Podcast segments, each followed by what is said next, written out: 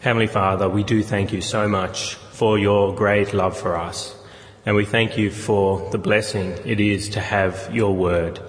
Lord, you would not have been able to give us your word. You would not have been able to speak to us if Jesus Christ had not come and died. We would be cut off forever from your presence. But Lord, in your mercy, you have sent your Son, Jesus Christ, and through him you are able to speak to us. And so when we read these words from Isaiah, we hear your voice, we hear Jesus' voice, we hear the Holy Spirit's voice. Lord, we pray that you may help us to understand as we listen to your voice this morning.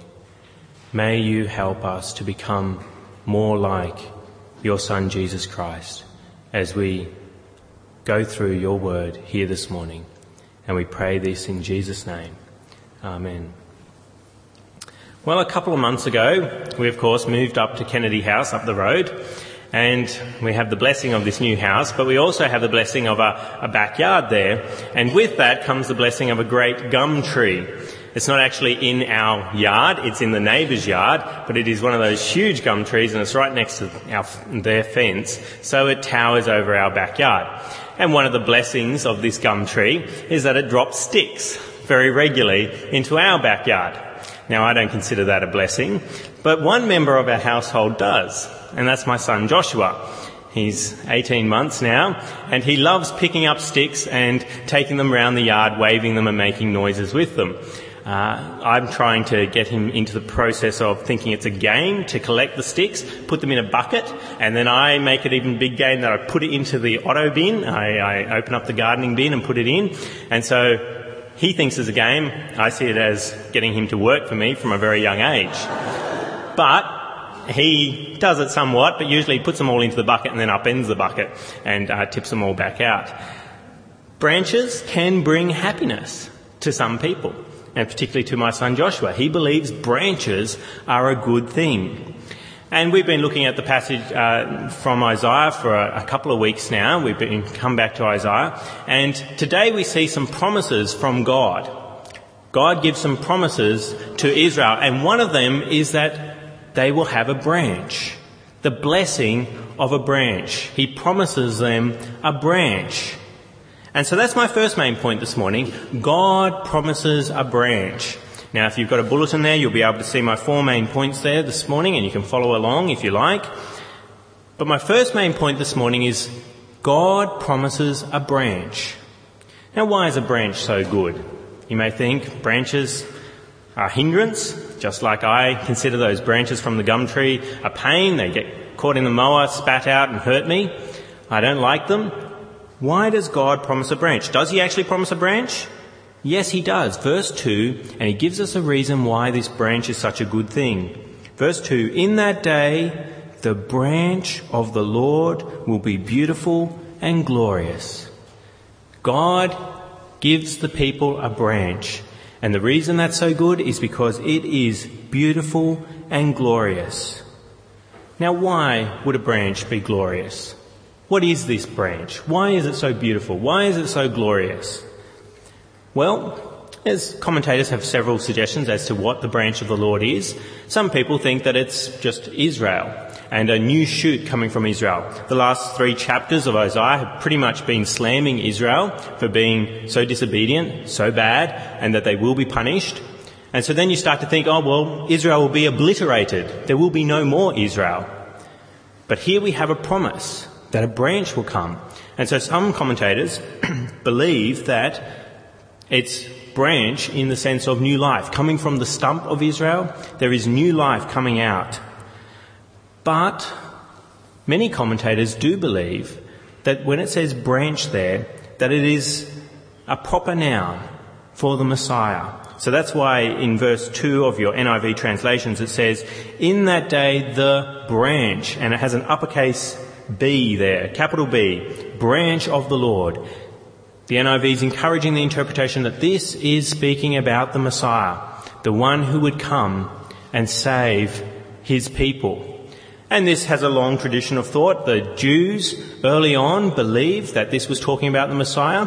And then we see the branch of the Lord, messianic text, talking about the Christ, uh, also calling him branch as well. They have another chapter in Isaiah that calls uh, the Messiah the branch. Zechariah and Jeremiah speak about the Messiah as a branch as well. So I think we can take this text here as speaking about the Messiah. And that makes sense. The Messiah when he comes, will be beautiful and glorious because the Messiah is the one who will come and save God's people. And so he is the glorious one. But is it only the branch that brings glory? Well, it says in verse 2, In that day the branch of the Lord will be beautiful and glorious, and the fruit of the land will be the pride and glory of the survivors in Israel. Is the fruit of the land, there in verse 2, meant to bring glory as well? What is this fruit? Is it a rival to the branch? Well, some commentators do think that when it says fruit of the land there, it's showing the life and the prosperity of Israel that will come. And that might be the case. But I do think if it says the fruit of the land and that is meant to be the wealth of Israel and the prosperity of Israel, then that conflicts with what we had in chapter 3 last week about the prosperity of Israel being their pride and God condemning that. And but here it says the fruit of the land will be the pride and glory of the survivors. We're not supposed to take pride in our wealth and our prosperity. We're meant to take pride in God.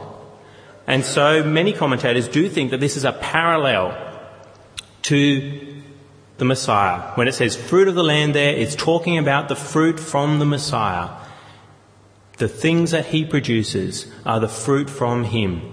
And so some commentators say that this would even be an example where the Messiah is both divine and human.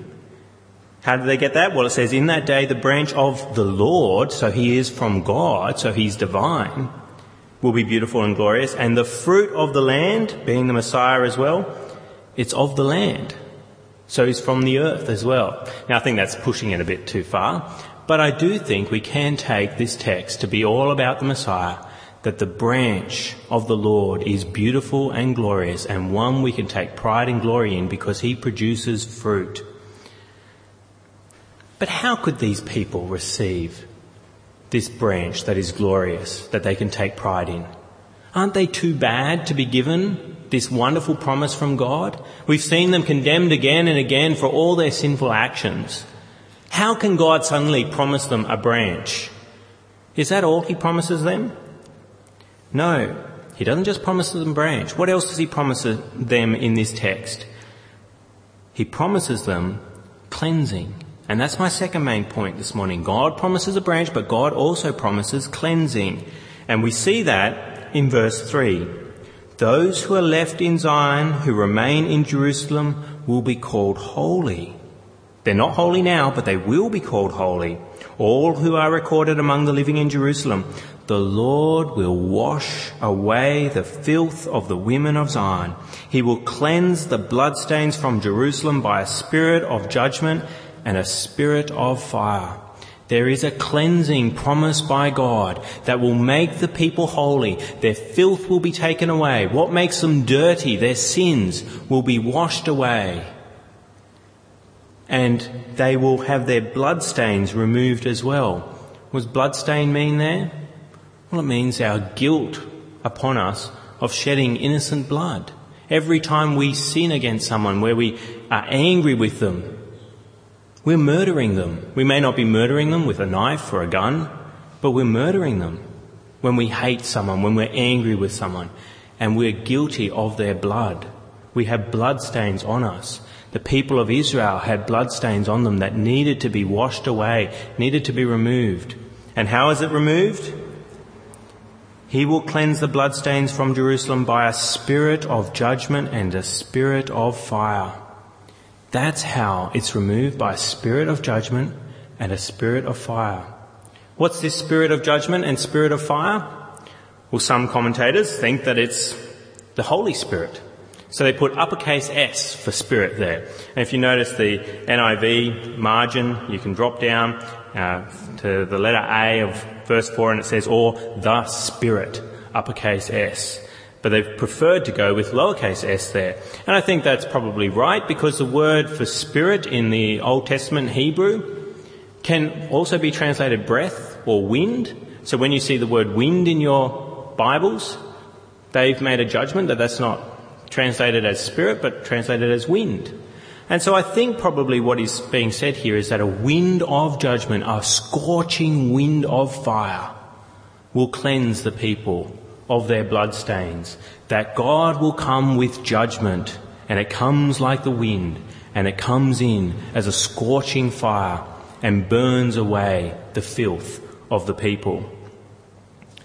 So he promises branch, he promises cleansing, what else does he promise? He promises protection. That's my third main point this morning. God promises protection. God doesn't send his Messiah to the people and cleanse them of their sins and then just let them go and get into trouble again. No, he protects them after that. And we see that in verse 5 and 6. Then the Lord will create over all of Mount Zion and over those who assemble there a cloud of smoke by day and a glow of flaming fire by night. Over all the glory will be a canopy. It will be a shelter and shade from the heat of the day and a refuge and hiding place from the storm and rain. God protects his people after he cleanses them. He looks after these people of Israel, gives them the Messiah, gives them the cleansing, and then he starts to protect them. And he protects them in the same way, looking after them, the same sort of tradition as he did with the Israelites when they came from Exodus. What was the Exodus all about? It was the Israelites enslaved in Egypt. And God brought them out, and he didn't bring them out and say, okay guys, I brought you away from the Egyptians, it's up to you now. No, he looks after them. He divides the Red Sea so they can get through, and then he guides them with a pillar of cloud and a, by, by day and a pillar of fire by night, so that they're protected by God day and night. All the time, God's protection is there for his people. And he also protects them from all problems. What does it say there? There's a canopy over them, it says at the end of verse 5. Over all the glory will be a canopy, and it will be a shelter and shade from the heat of the day, and a refuge and hiding place from the storm and the rain. He protects them day and night, and he protects them from all problems. Heat and rain, the two big problems of life. Now, you might not consider heat a problem. You might think it's lovely when it's lovely and warm. But too much heat is quite painful. You know, nice warm shower, it's nice and warm, but as you bump up the heat a little bit more, a little bit more, it gets hotter and hotter and hotter. And I see how much I can tolerate, but eventually it gets too hot and it's painful. And I need protection or I need to turn the hot water down or turn it off altogether. Heat is a problem. But then the opposite is a problem as well. The rain. So in the land you need heat, you need the, the sunshine there to make the crops grow, but you also need rain, but too much rain is also a problem, isn't it? We're seeing that at the moment in New South Wales. Too much rain is causing all kinds of problems with people's crops. You can have a problem of too much heat and have drought, or you can have a problem of too much rain and have floods. God knows this, and He protects His people from the heat of day and a refuge and hiding place from the storm and rain. So God promises three things in this passage a branch, cleansing, and protection. When does this happen? When are these promises fulfilled? When's all this going to take place? Well, my fourth main point this morning is that God's promises are fulfilled in that day. That's what we're given in verse 2. It says, the beginning, in that day the branch of the Lord will be beautiful and glorious, and then proceeds on from there. It's in that day. Is that fairly clear then? That day. What day? There's no calendar event there. He hasn't told us in 2012 at 5 o'clock on you know, the 14th of January. It will be that day, and it will all happen then. The branch will come, the cleansing will occur, and your protection will start. When is that day? Well, it has to be a day when the branch comes, doesn't it? When is that day? When did the branch come? When did the Messiah come? When did Christ come? He came in Jesus Christ. So of course that day is the Christian era where the branch comes. And so that day is now. We are part of the Christian era. Since Jesus has come, that day has begun. We are in that day now. The Messiah, this branch, is glorified. It says there that he's beautiful and glorious, and Jesus is beautiful and glorious.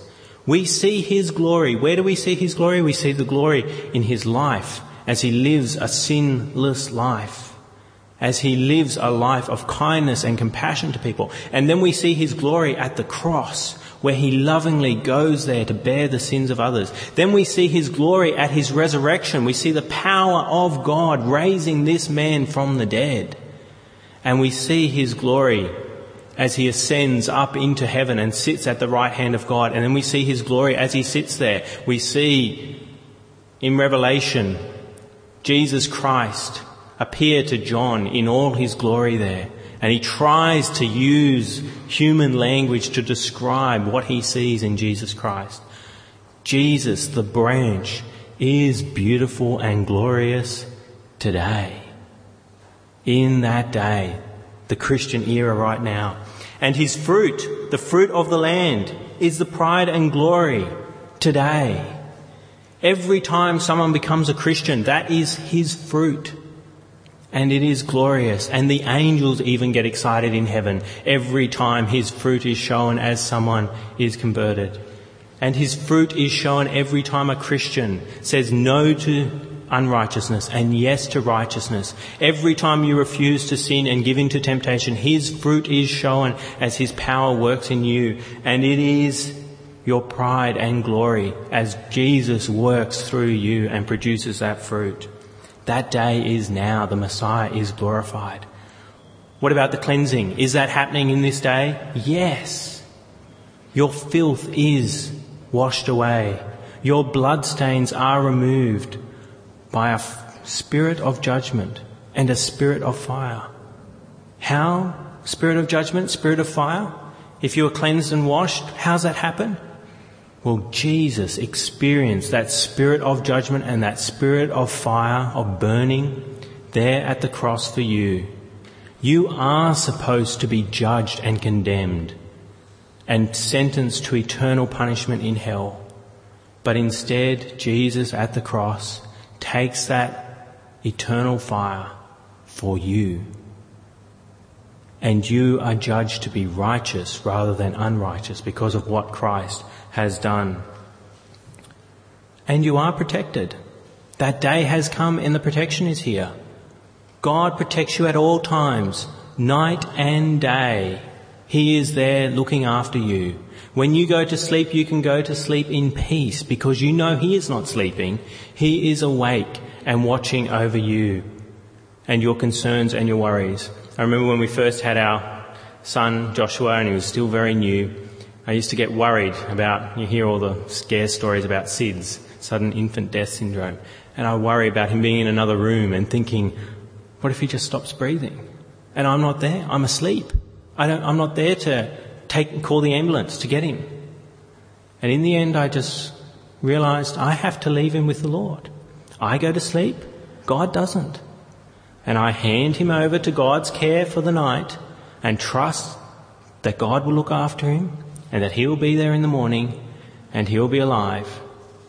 But if not, that God will look after him if he is to die, then that is God's will as well. I hand him over to the Lord. The Lord looks after me night and day. And he looks after me with all my problems. Fire, heat, and rain, whatever problem comes along, God looks after you as a Christian now. You are always in his hands. He is always in control of what is happening to you. But are the promises here completely fulfilled? We've seen that they're fulfilled now, but are they completely fulfilled? Is there nothing more from this? We have the promises now and they are fulfilled. Well, no, they aren't completely fulfilled. In the Christian era, we've got to understand that all the promises of God, they are fulfilled in some ways, But there's also a not yet tension that goes on as well. There's a now that we have the promises of God, fulfilled in some ways, but there's also a not yet tension. And we can go down two paths, two, two extremes. One is an under-realized eschatology, where we're constantly focusing on the future and heaven and not thinking enough about the blessings that God gives us now. We're too much about the now and not enough about the not yet bit. Or we can have an over-realized eschatology and think too much about now and the promises of God. God's going to give me wealth and prosperity in this life, and I'm going to have no problems with floods and heat and fire. And I can focus too much on the now and not enough on the not yet. That things are still to be completely fulfilled. And so that day is not just now, it's also a not yet where we go to heaven and we see these promises fulfilled in a way that we haven't seen yet. We see the branch more glorious than we see him now. How do you know the branch is glorious now? Well, it's by faith and not by sight. You trust what the word says about him and the glory that he is in heaven. But when you get to heaven, you will see him in all the glory that he is. It will not be by faith and not by sight anymore. It will be by sight. And you will see him and he will be your pride and glory in a way that he is not now. You see him darkly at the moment. Then you will see him fully. And the cleansing, it continues as well. There's a cleansing aspect that hasn't happened yet. Yes, you are considered to be holy and righteous in God's eyes. But if you're honest, you admit, even as a Christian, you do the wrong thing all the time. You sin again and again and again. The cleansing is not complete. And that cleansing is still to come. It will one day be complete, where you will sin no longer. It will be impossible for you to sin in heaven. And so that promise will be completely fulfilled in that day. And then, what about the protection part? Is that completely fulfilled now? Or is it still part of that to come? Yes, part of that is still to come. You're not completely protected now, but in heaven, you will be. Nothing can touch you in heaven. No, no evil, no power, no authority that is out for evil against you can touch you. You will be protected for eternity. That day is now but it's also still to come. So the question is for you, has that day come for you right now? Are you living in that day now and looking forward to that day? Is Jesus glorious for you now? Are you cleansed? Are you washed? Has the spirit of judgment and fire come for you in Jesus Christ? Or do you still stand there filthy and with blood-stained hands before God, without his canopy of defence over you and protection. I want to encourage you, if that is you, recognize your filthiness, your sins today. Recognize that you do so much that is wrong and that Jesus is the only one that can save you. The branch is the only one that can help you. He is the only one that can cleanse you. Notice there, it doesn't say the Lord will wash away the filth of the women of Zion. He will cleanse the bloodstains from Jerusalem by a spirit of judgment and a spirit of fire and good works. You can't do anything to save yourself. Only God can. It's His cleansing that you need. How do you get that? You repent of your sins. You say you are sorry to God. You pray to Him. And you believe that Jesus at the cross paid for your sins. Do it now if you've never done it before. Repent of your sins and trust that Jesus died for you. What about if that day has come for you, that you are living in the Christian era and you do believe that that day is today for you? I want to ask you, do you still glorify Jesus Christ? Is He your pride and glory? It's so easy to become a Christian and then start to move on with your life and think about other things and be distracted by other things. Is Jesus still the center of your life? Is He your pride and glory or are other things in your life your pride and glory? Do you still seek Jesus' cleansing? Day after day, go to him in repentance and ask for his forgiveness for the wrong that you have done. Do you still seek his protection? When you became a Christian, yes, yes, you might have thought, yes, God is there looking after me, protecting me with his pillar of fire and his pillar of cloud and his canopy over me. But as you've gotten older, you start to rely a bit more on yourself and your ability to protect yourself. No, you've got to continue asking God for His protection and believing that it is so for you. And do you still seek that day? Do you still look forward to seeing Jesus in a way you haven't seen him before and you won't see him in this life? Do you look forward to that day when you will be cleansed fully and utterly from your sins? And do you look forward to that day where you will be protected like you've never been protected before? Let us speak with our God now. Heavenly Father, we do thank you so much for sending your branch, your Messiah, Jesus Christ. And we thank you that we have seen his glory and it is beautiful and we are proud of it. Lord, we thank you that you cleansed us with a spirit of judgment and a spirit of burning. Lord, that Jesus took that burning for us at the cross. And Lord, we thank you that you protect us day by day, that we are immortal until you say it is time to go home. Lord, we pray that we may look forward to that eternal resting place where we will see Jesus in a glorious way that we've never seen before, where we will be sin free, where we will be eternally protected. Lord, help us to keep our eyes fixed on heaven, enjoying the promises that we have fulfilled now, but looking forward to their complete fulfillment in the future. And Lord, we pray for anyone in this room this morning who has not been cleansed of their filthiness, who has not been cleansed of their bloodstains. May they repent of their sin today, and may they trust in the branch as the only one that can clean them, the only one that can deliver them from their sin. May they do it right now, and so that there is angels glor- glorifying you and praising you, rejoicing in you in heaven as a result of their conversion. And may they be eternally protected by you from this day forward. And we pray this in Jesus' name. Amen.